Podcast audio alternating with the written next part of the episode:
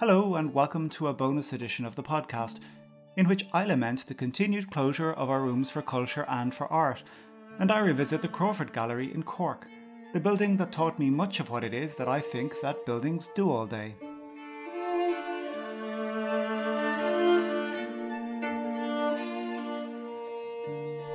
It's Sunday, but the galleries are closed again. As the year began, we turned down the lights, we shut the doors, and locked the gates to our rooms for art. Such civic buildings are intended to host, and I imagine they and the works that reside within them the paintings, drawings, sculptures, films must be by now quite lonely. Like many, these days unable to visit, I sit at home drawing upon memories.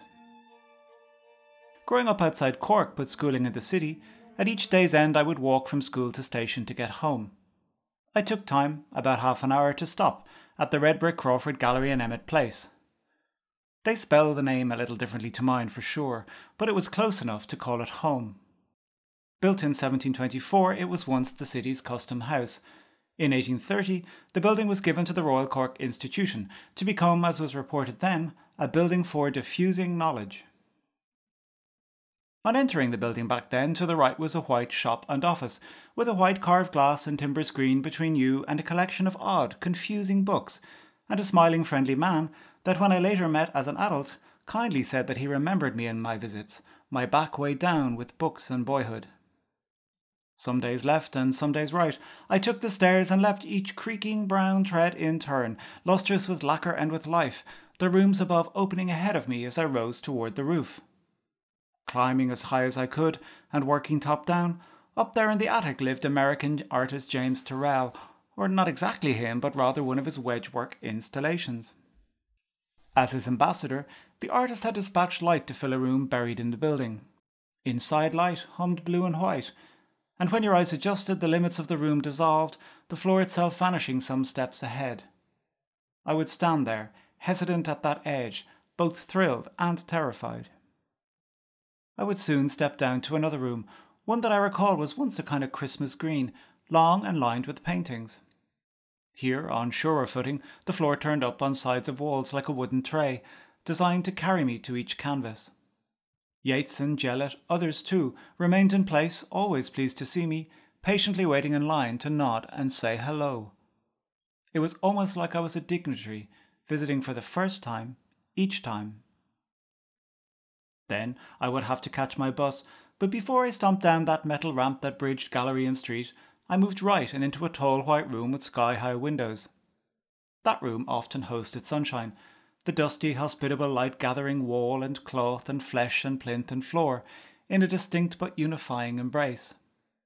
That plastered room was full of plaster casts of human heads and bodies, and depending on the light, it appeared that either the body forms themselves had stepped out of the walls, or that the enclosed plaster room was made from and of these very plaster people.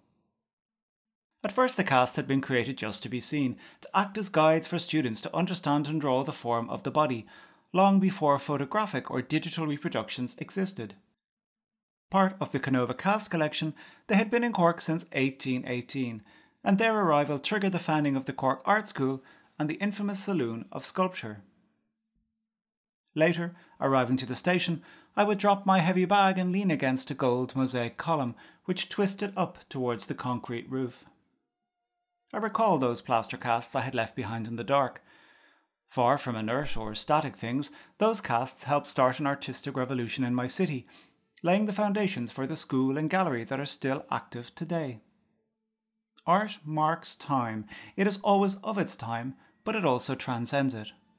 Those plaster casts actually travelled across sea and centuries to keep company first with a city and then with a child. And, like the attic blue light room of James Turrell, art usefully holds time, in that case with light, making a horizon line so clear and present there remain no choice but to move bravely forward toward a future.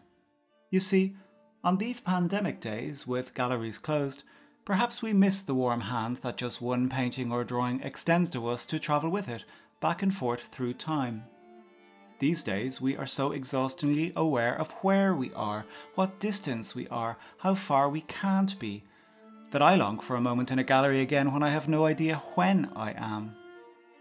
I guess I know that when the doors open, art will afford me a chance to be that boy again, having the Crawford to myself, my home in the city, a place in the safe company of art, to grow accustomed to the boy I was and prepare for the man that I might become.